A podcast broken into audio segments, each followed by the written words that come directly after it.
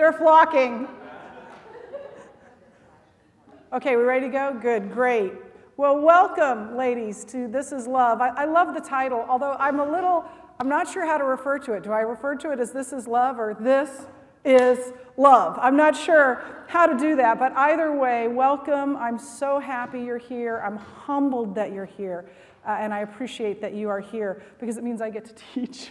and I love to teach, so uh, I appreciate your being here. And I also am so excited that we get to walk through these four letters, sometimes um, lesser known letters. First John, not so much, but certainly, you know, Second John, Third John, and Jude, you know, who reads those? We are. We get to read them, and, and I think you'll find them to be fascinating, wonderful letters.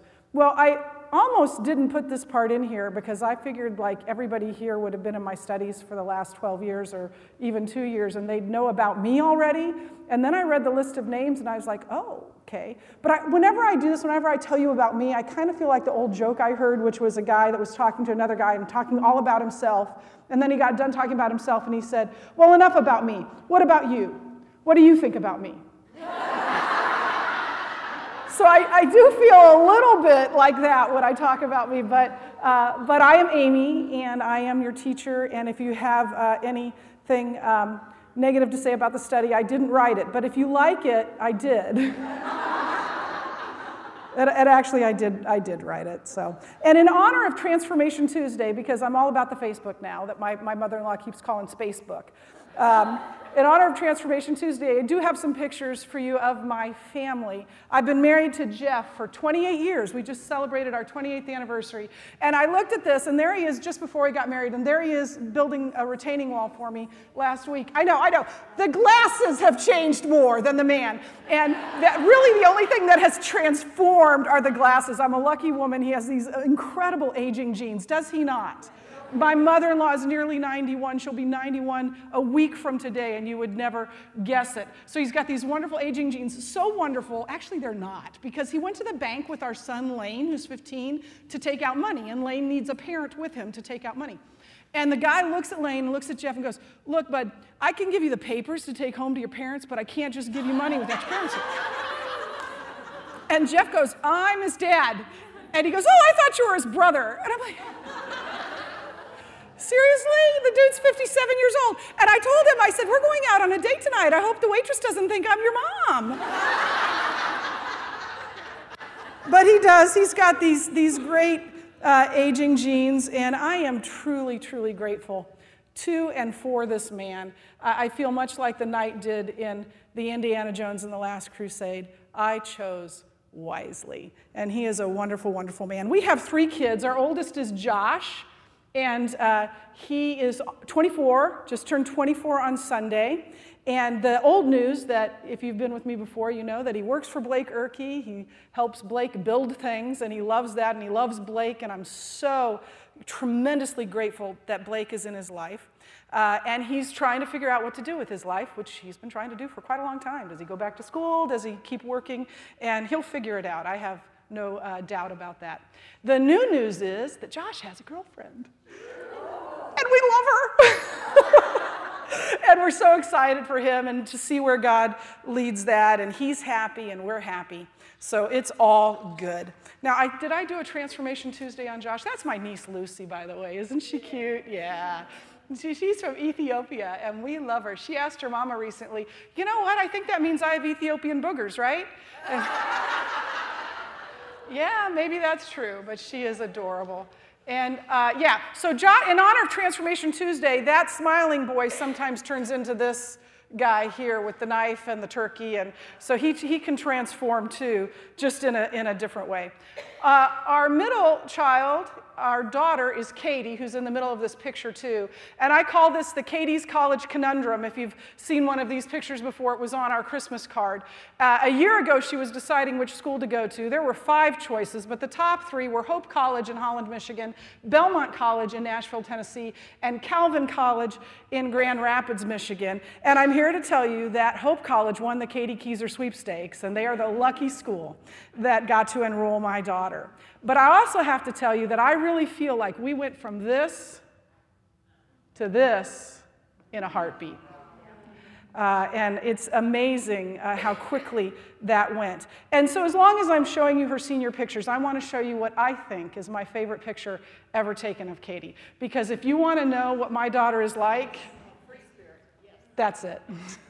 That's my daughter. She is full of joy, she is full of energy, and she is a free spirit. She's a wonderful young lady uh, and doing, doing very well uh, at Hope. The question I am most often asked at this stage in my life, and usually it's with a hand on my shoulder How are you doing, Amy? and I, I, really do appreciate it. And the truth is, I'm actually doing very well. Uh, and in fact, I am Valium free, which a year ago I was not sure I would be. at this point, but, but I am. And I've never been on Valium. I should probably correct that.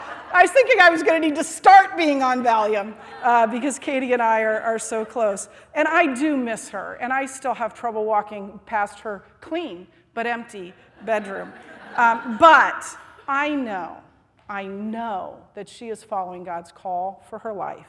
And I have this weird sense that it's time uh, for this to happen. I'm not sure why I have that sense. Like, well, I am. It's God. And she's happy. Uh, and so, how can I not be happy for her? So, by God's grace and because of praying friends and family, I'm really doing very well. Uh, our youngest child is Lane, and he is 15.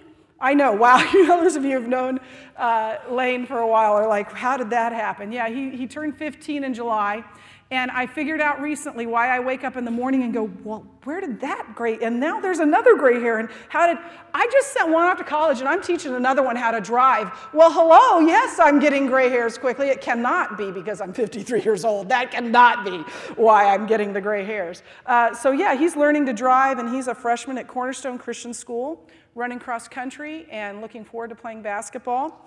Uh, and I don't want to scare you, young mothers, but let's just do a little transformation Tuesday on Lane. That is four years ago. That is what four short years will do. Yeah. So it's, I know, now all of you are like, no, go home and hug your babies. Okay? While you still can. I was just telling someone this morning that as, as, you know, recently as a year ago, I'd be talking about Lane and I'd go, my little one. I'd be like, oh, my little one's six feet tall now, so he's not so little uh, anymore. Uh, and then the youngest, or the, not the youngest actually, because in dog years he's like 60 something. This is Barkley, the Wonder Shih Tzu, the, the smallest member of our family, and he's adorable. Um, he did give me heart palpitations recently when he ran away from the people that were watching him while we were in Michigan. Uh, but he was found, thankfully, um, healthy and fine, but, but very traumatized. And it took a few days for him to get over the trauma of having run away. I don't think he'll do that ever again. Um, so, but enough about me and my family. Let's talk about the study for a little bit. Um, my philosophy in teaching Bible study is very simple. I am a simple gal. When I approach a portion of God's scripture, here's what I want to know I want to know what does it say? What does it mean? And how can I apply it to my life? I believe that there is value just in knowing what this book says. Even if we don't really understand it, there's value in knowing what it says. I, um, for my paying gig, I teach elementary PE, which I know those of you who don't know me are like, Seriously? But I do. I teach elementary PE. I love it. I do it two days a week at Cornerstone Christian School. And I get hugs all the time. I'm walking by, I'm explaining what we're doing to a kindergarten class the other day. I'm walking by, and this little girl looks up at me and goes, I like you.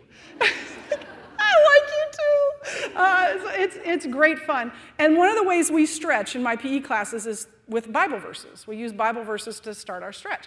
And so my kindergartners know the Lord is my shepherd. We're patting the head of the sheep. I have all that I need. They might not understand what it means that the Lord is their shepherd and they have all that they need, but they will someday. And there is value for them in just knowing those words. And they say it with a big smile on their face, and it's, it's just wonderful. But of even more value is knowing what it means. Have you ever heard the verse, test the spirits? Where, that's in 1 John, where John says to test the spirits. You know what that means? You're going to. because we're going to study that. And so you're going to come away from that, I believe, having an even deeper and more powerful understanding of God's word because you understand what that verse means. But most importantly to me, and my prayer every semester, is that the truth would penetrate past our minds and through our hearts so that it might be lived out in our lives. Amen? You have in your binders before you the study. Uh, it's the complete study. And uh, you have each week five days worth of questions designed to be done in five different days. Nobody knows if you don't do it in five. I don't do it in five different days. I can't. I don't have that much time to do it. I do it in two days. Uh, so there, there's a day one, a day two, a day three. There's not a particular day of the week assigned to it. Uh, there are approximately seven to 10 questions per day. It'll take you, I think, 15 to 20 minutes. If I'm really wrong about that, somebody should probably tell me because I say that every semester. Um, for, so, for example, for this week, you'll be studying 1 John 1 1 through 7. That's it. Seven verses. That'll be fun. Uh, and you'll, you'll, at the end of it, go, How did she lecture for 45 minutes on seven verses? And I will. It, it, it'll be great. So, next Tuesday, you'll come and you'll uh, discuss those questions that you answered on 1 John 1 1 through 7. And then you'll come in here and I will do that lecture on 1 John 1 1 through 7. Uh, there are three types of questions. Regular questions just have a number in front of them. Challenge questions say challenge. It's kind of a dead giveaway that it's a challenge question. And, and those questions uh, are questions that you might have to look at some sort of outside source to find, like a dictionary or something, uh, an outside source to find the answer. You may also already know it. And then there are thought provoker questions, which I always say are questions which are designed to provoke thought.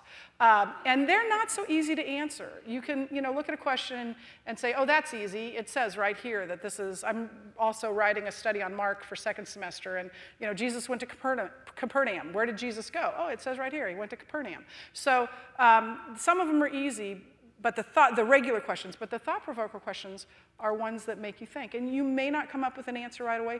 You may not come up with an answer at all. You may want to leave it blank. And that's fine. There's nothing wrong with that. Honestly, sometimes I get to those questions and I go, I have no idea what the answer to this is. And I wrote it. and I have to go back and st- restudy for the lecture to kind of figure it out. So um, that's fine to leave those blank. Also, at the top of each uh, week, you have a memory verse.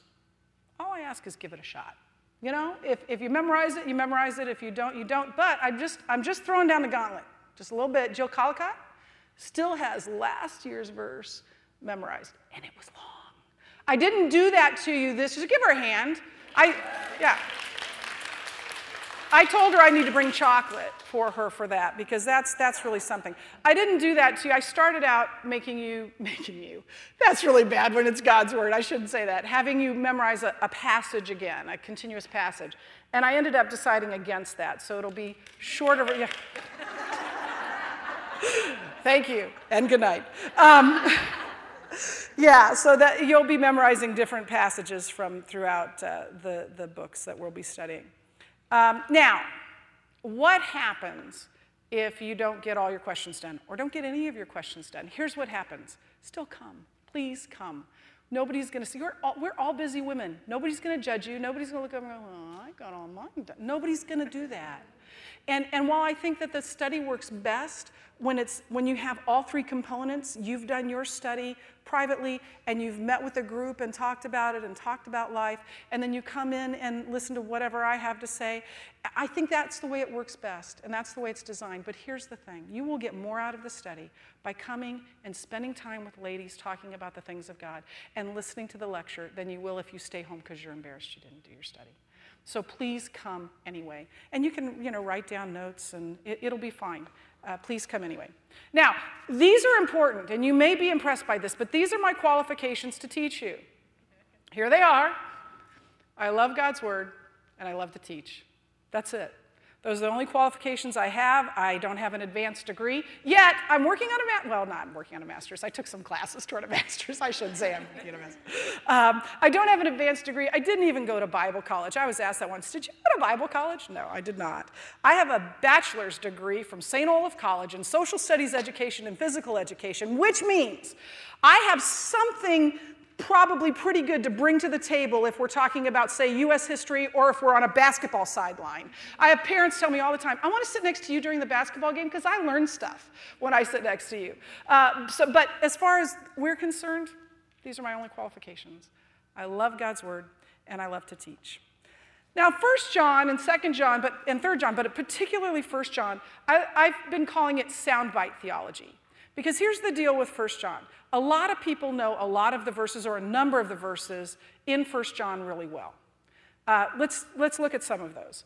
These are well known and beloved verses in 1 John. This is the message we have heard from him and declare to you God is light, and in him there is no darkness at all. 1 John 1 5. If we claim to be without sin, we deceive ourselves, and the truth is not in us. If we confess our sins, he is faithful and just and will forgive us of our sins and purify us from all unrighteousness.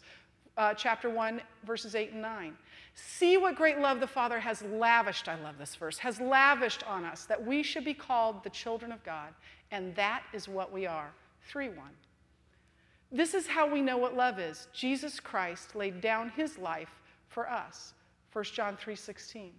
Dear children, let us not love with words or speech, but with actions and in truth. 1 John 3:18. Dear friends, let us love one another, for love comes from God, and everyone who loves has been born of God and knows God. Whoever does not love does not know God, because God is love. This is how God showed his love among us. He sent his one and only Son into the world that we might live through him. This is love, not that we loved God, but that he loved us and sent his Son as an atoning sacrifice for our sins.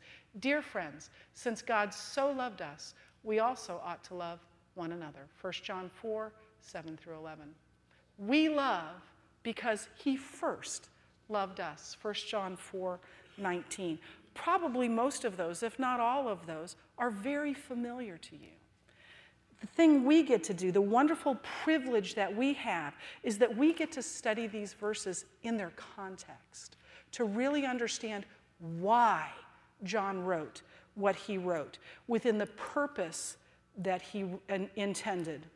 And I believe that will make them even more powerful, even more special, even more beloved than they already are. So let's look at that context a little bit. All four of the letters that we will study this semester, 1st, 2nd, and 3rd John, and Jude, are set in an unhappy time in the church. There is a dispute within the church. It's different for Jude than it is for John's epistles, or as the scholars say, the Johannine epistles. Uh, John's epistles, but John's epistles are all about a singular dispute within the church. There was a theological component to this dispute. So, in part, it was a theological dispute that required discernment, particularly since they didn't have the New Testament. We can look to the, what is truth and know what is truth. We've got this, we've got the canon. They didn't have the canon when John wrote this. They had uh, some, uh, uh, some letters that were floating around from Paul and from others. They had some gospels that were floating around, but they didn't have a singular, what my sister calls my beast of a Bible. They didn't have a singular collection of what was true. They did, in fact, though, have a content of orthodoxy that had been handed down from the apostles. They just didn't have it in the form that we have it. So they needed to be able to discern the truth. And how do you do that if you can't say, well, in Galatians 3 it says, you, you, you, how do you do that? And John's going to tell us. Also, along with this, there was a behavioral dispute which required correcting. All three of John's letters deal with the same dispute, just different aspects of it. First John is a general circular letter to, to area churches, to, to numerous area churches. Second John is to a particular church, most likely a house church, uh, just a singular church. Third John is to a guy named Gaius. But all of them have to do with this same dispute. Uh, Jude's letter also deals with theological dispute, just a different one than John's. So let's look specifically at the letters of John. When we get to Jude, the last two weeks of the semester, we'll talk about that. But let's look at John's three letters. Who wrote these, these books, these letters? Well, they're entitled 1st, 2nd, and 3rd John. So that's a pretty good clue there. However, they are all three technically anonymous. First John names no author. Second and third John say that they are from the elder. So John doesn't name himself in that. But for the most part, they have always traditionally been attributed to John the Apostle, one of the twelve, the author of the Gospel of John. And I see no reason not to go with that, to believe that the same John that wrote the Gospel of John and was the beloved disciple and was a disciple of Jesus, an apostle of the church, a leader in the church of Jerusalem, is the author of 1st, 2nd, and 3rd John. External evidence that John is the author for these letters is, is pretty strong. External evidence means outside of Scripture. So, what evidence do we have outside of Scripture that John wrote these letters? Well, certainly the Gospel of John and First John have been attributed to, to the Apostle John from the earliest times, from the earliest writings. Um, and, and there's nowhere where the Gospel of John or First John is attributed to anyone else other than the Apostle John. And that is confirmed by a number of early church fathers. We'll talk about a couple of them in a minute. Second and third John are a little more complicated. Uh, because at the time that John was ministering, and we'll find out in a minute, in and around Ephesus, there was another guy that was called the elder John to, to, uh, to differentiate between him and the apostle John. He was called the elder John. And actually, in Ephesus, I find this fascinating as a history teacher. In Ephesus, there are two tombs, both attributed to a John, both claim to be the apostle John's tomb. One is probably John's, and one is probably the elder John's. But he, so he was a, lead, a leader in the church. So there, there's a little bit of a dispute because the letter says the elder John, but I think that the internal evidence, both the internal and external evidence, uh, give us every reason to believe that, that, the author of these letters is the same author and that that is uh, the Apostle John. There is also internal evidence that this is true, evidence within the Bible that the Apostle John wrote 1st, 2nd, and 3rd John. Uh, but you're going to have to kind of follow, like we're going to have to do an if then. We're going to have to do a little geometry here. Uh, follow the, the logic of this. The Gospel of John and First John are universally believed to be written by the same author and nearly universally believed to be written by the Apostle John. First John reads like a commentary on the Gospel of John. And in fact, a lot of scholars believe that's exactly what it is. A lot of scholars, including the ones that the two that I have read, believe that John's letter, not in our final form, but close to it, had been circulating. Not John's letter, John's gospel had been circulating. And that there was um, misunderstanding about it, which led to this heresy, which led to this dispute, the misunderstanding of the Gospel of John. By the way, the Gospel of John, a couple centuries later, was the favorite of, of Gnostics, of Gnosticism. We'll talk about that in a minute. So, so there was misunderstanding about what John meant, and so that he wrote First John to correct some of that misunderstanding. And some scholars think that it was at that point that he added John 1 to the Gospel of John, explaining in the beginning was the Word, and the Word was with God, and the Word was God. He was with God in the beginning. All things were made through Him, and without Him, nothing was made that has been made. You're going to read 1 John 1 and go, whoa, that sounds almost exactly the same. So some scholars believe that he went, whoa, people are misunderstanding what I said. I need to go back and tweak this so that they understand, and I need to write this letter to make sure they understand what I meant by that. So whoever wrote, whoever wrote the Gospel of John wrote First John. That's really pretty obvious. The themes, the language, the style, the content is too similar for it to be two different authors.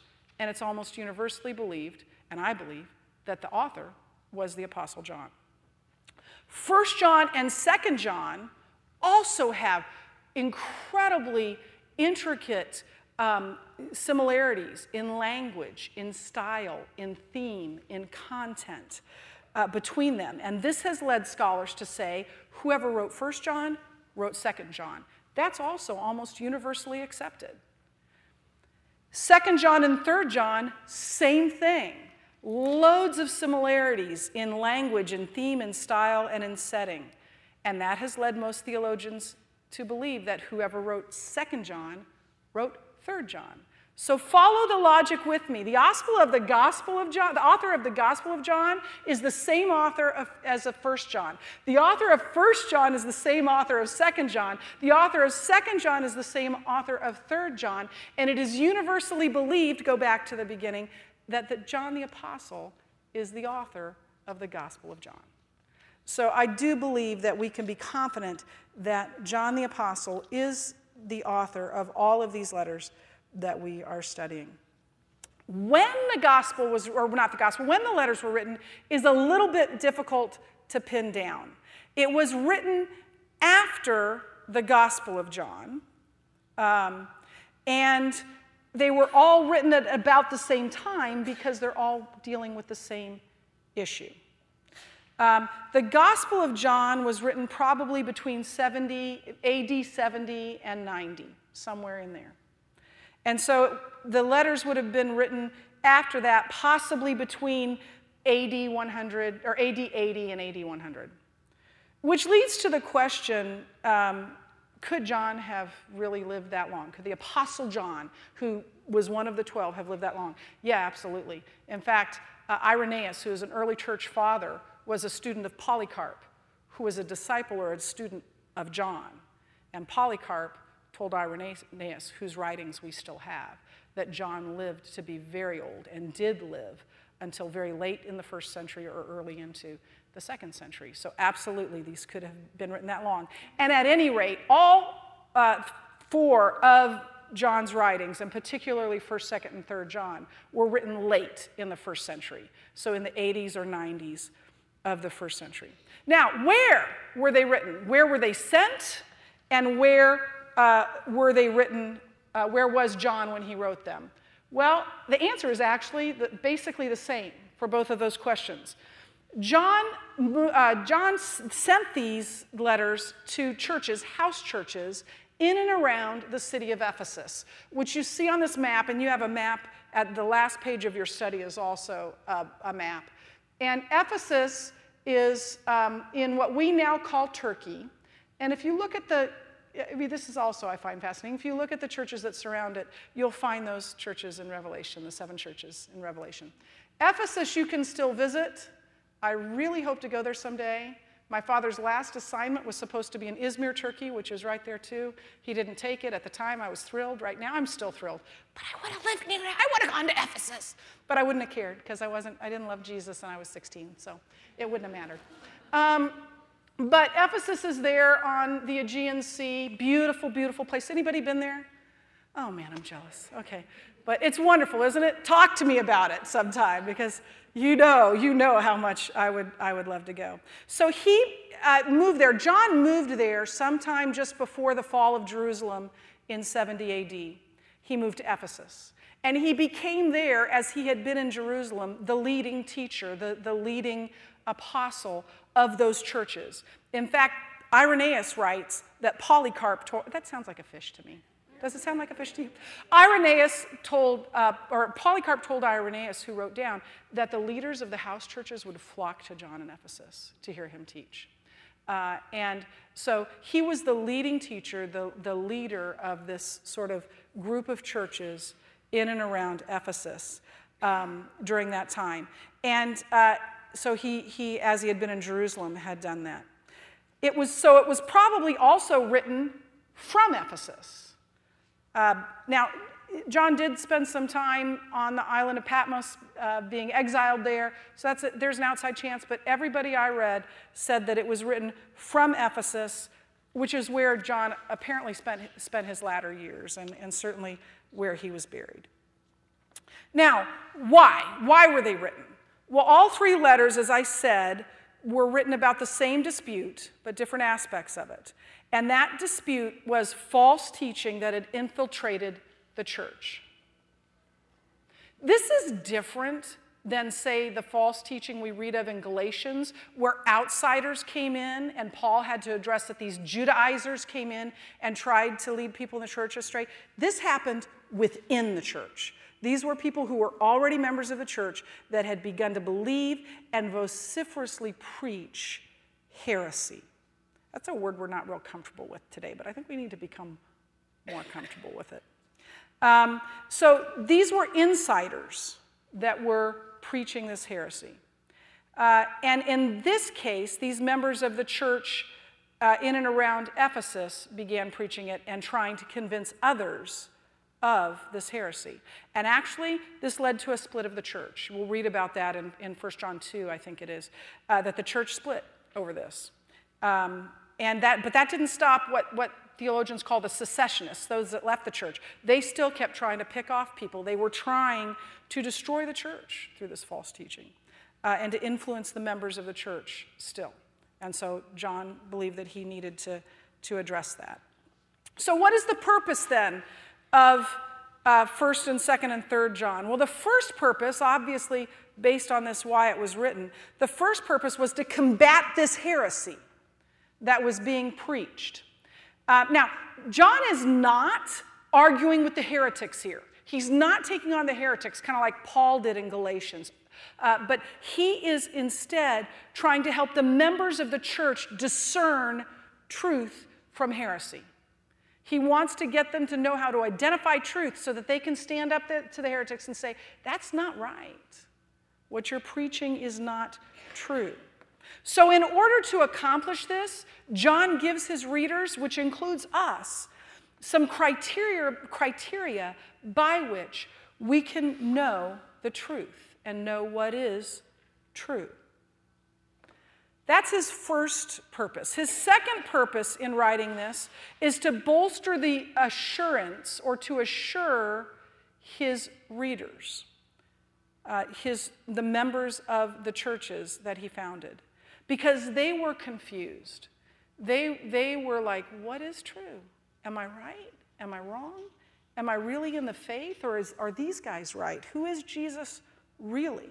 And so they had become uncertain of what they believed. And John wants them to know that they, not the secessionists, are the ones that truly know God, that they are the ones that have eternal life. In fact, John leaves no doubt what his purpose is in this letter. He says in John 1 John 5:13, "I write these things to you who believe in the name of the Son of God, so that you may know that you have eternal life." So that is also his purpose.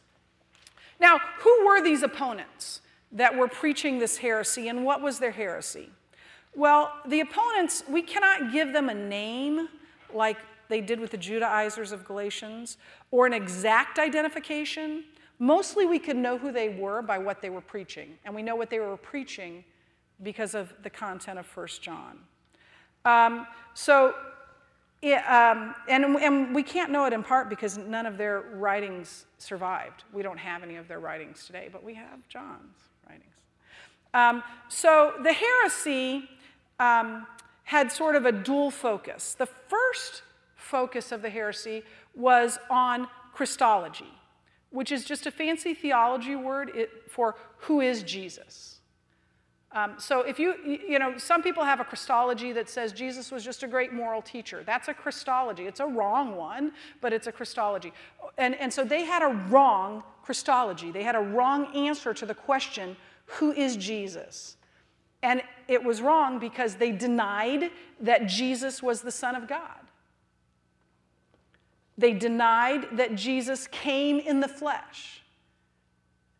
For, for the Son of God or for the Messiah to have come in the flesh would have been heresy to them.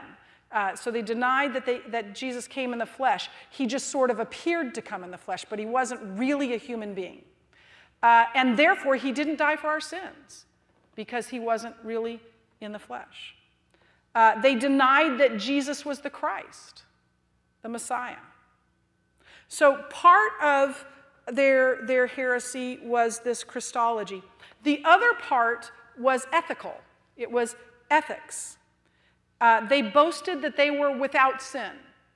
Really? wow. Uh, yeah, they boasted that they were without sin. They boasted that they had a special knowledge of God that had been revealed to them, a special knowledge of and fellowship with God.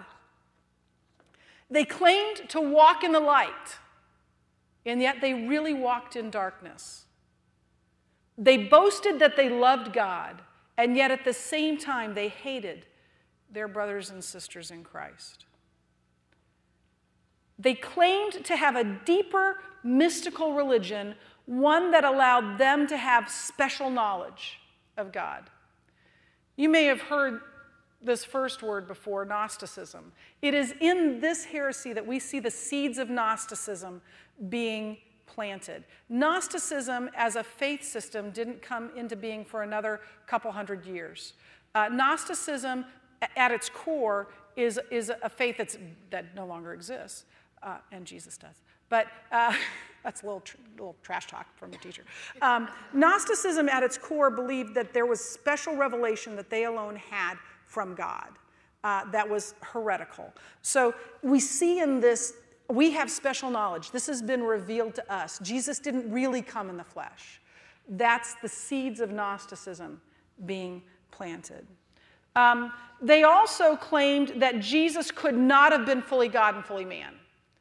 Um, and we see in that the seeds of what was called docetism that came a hundred or a couple hundred years later, that Jesus only appeared to be human, he wasn't actually human. In truth, what they were was elitist and intolerant.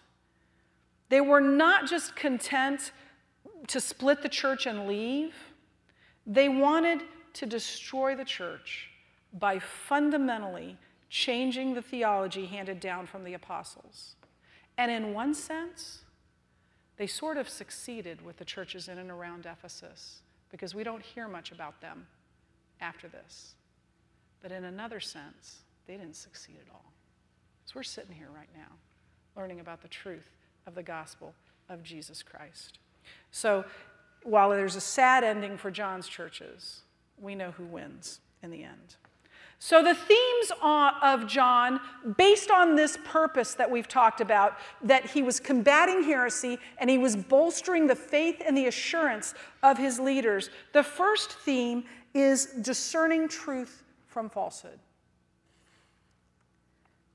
And the second theme is assurance of salvation.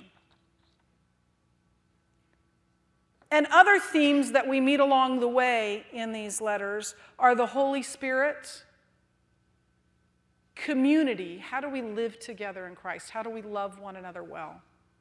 And love. This is love. Not that we love God, but that He loved us. Ladies, these are profoundly contemporary letters. Our churches are still being split by people who would lead us astray there's still a need for discernment between what is true and what is false, especially in a culture that flocks to messages that make them feel good about themselves. And the most dangerous of those messages are messages that come from within the church. And I found one this week, just this week and you may have heard about this. And so I'm going to play a very short clip for you. There's a little funny thing at the end. I couldn't find a clip without the funny thing at the end. So just roll with it, laugh, and then we'll get serious again. But this, my friends, is one of the largest churches in our nation, led by Joel and Victoria Osteen. And listen to what she says to this church.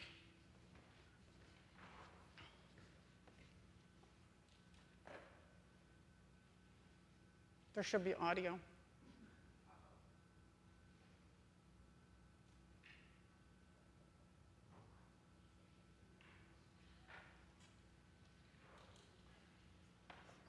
Is it not working?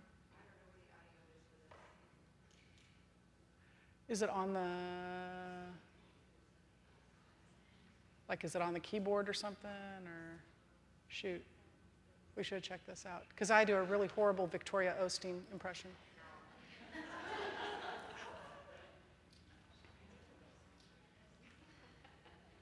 I can try, but I just don't have the hair.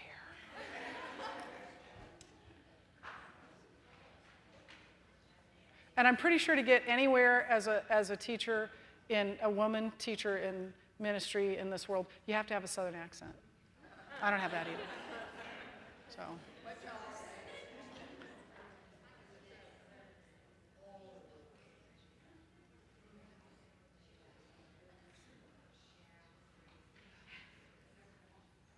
Should I just tell you what it is?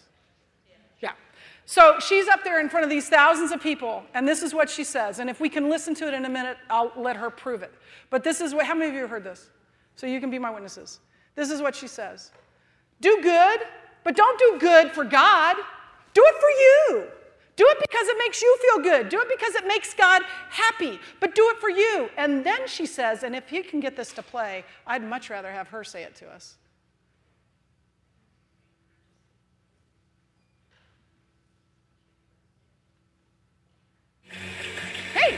Here she comes. encourage every one of us to realize when we obey God, we're not doing it for God. I mean, that's one way to look at it. Okay, can you stop it for a second? Can you stop it for a second? Did you hear that? When we worship God, we're not doing it for God, really. I mean, that's one way to look at it. Now. Oh,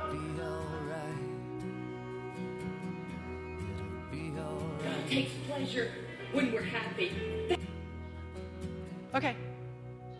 I love the music in the background too. That's kind of.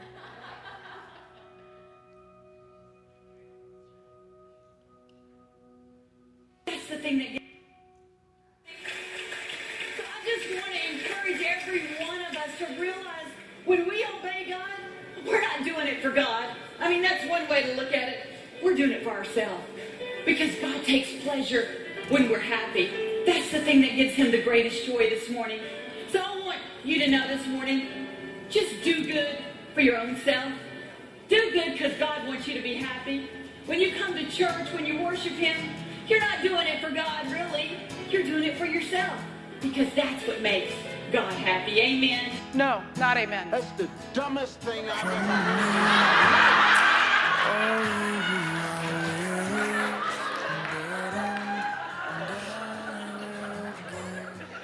The highest value is that we be happy. And what makes God happy is when we're happy. Really? Do good, but do it for you. Worship for you. Don't worship for God. That's not who you're really worshiping, really. Well, maybe that's not who she's really worshiping. Look, I'm not making some sort of statement about Joel and Victoria Osteen generally. I'm making a statement about these words in this video. And ladies, that's heresy. And that's a word that makes the church uncomfortable, but it's true. And so then what do we do about that? What does the church do about that?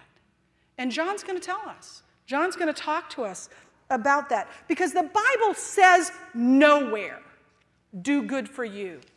But it says everywhere, be holy because I am holy.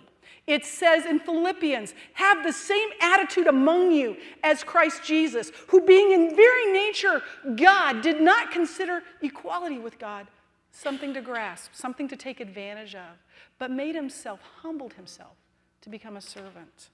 It says, we love because he first loved us. And the Bible says, really, absolutely nowhere, worship God for yourself. But this is what it says it says, You are worthy, O God, our Lord and God, to receive glory and honor and power, for you created all things, and by your will they were created and have their being. And it says, You alone are God. You made the heavens, even the highest heavens, and all their starry hosts, the earth and all that is on it, the seas and all that is in them. You give life to everything, and the multitudes of heaven worship you. And it does say, who will not fear you, Lord? And bring glory to your name, for you alone are holy. All the nations will come and worship before you, and your righteous acts will be revealed. And it does say, You will have no other gods before me. And the me there is not me. It's God. And I may be a halfway decent teacher, but I'd make a really awful God. And the only God we are to worship is God for Him and Him alone, because He alone deserves the glory. And it says in God's word that every knee shall bow and every tongue shall confess one day to the, that Jesus Christ is Lord to the glory of God our Father, not to the glory of me. Amen? Amen. Amen. So we must, we must be able to discern truth from falsehood. And ladies, Theology matters. What we know about God, what we view, a right view about God matters. A right view about Jesus matters. A right view of how we live as individuals and corporately in the body of Christ matters. These letters of John and of Jude are all about that, all about helping us discern the truth about God, about Jesus, and about living rightly, and then helping us to know how do I go out in the world and live that among others. I cannot imagine a more practical, helpful, and relevant topic. I think it's raining outside. Relevant topic in our crazy, crazy world right now. Are you ready to get started? You're probably not ready to go outside right now. I am too. Let's pray. Father God, thank you so much for your truth. Thank you so much for your word. Thank you so much that you have not left us abandoned without truth. You have given us the truth. May we live it out in our lives. I pray in Jesus' name. Amen. I am sorry we are late. Technical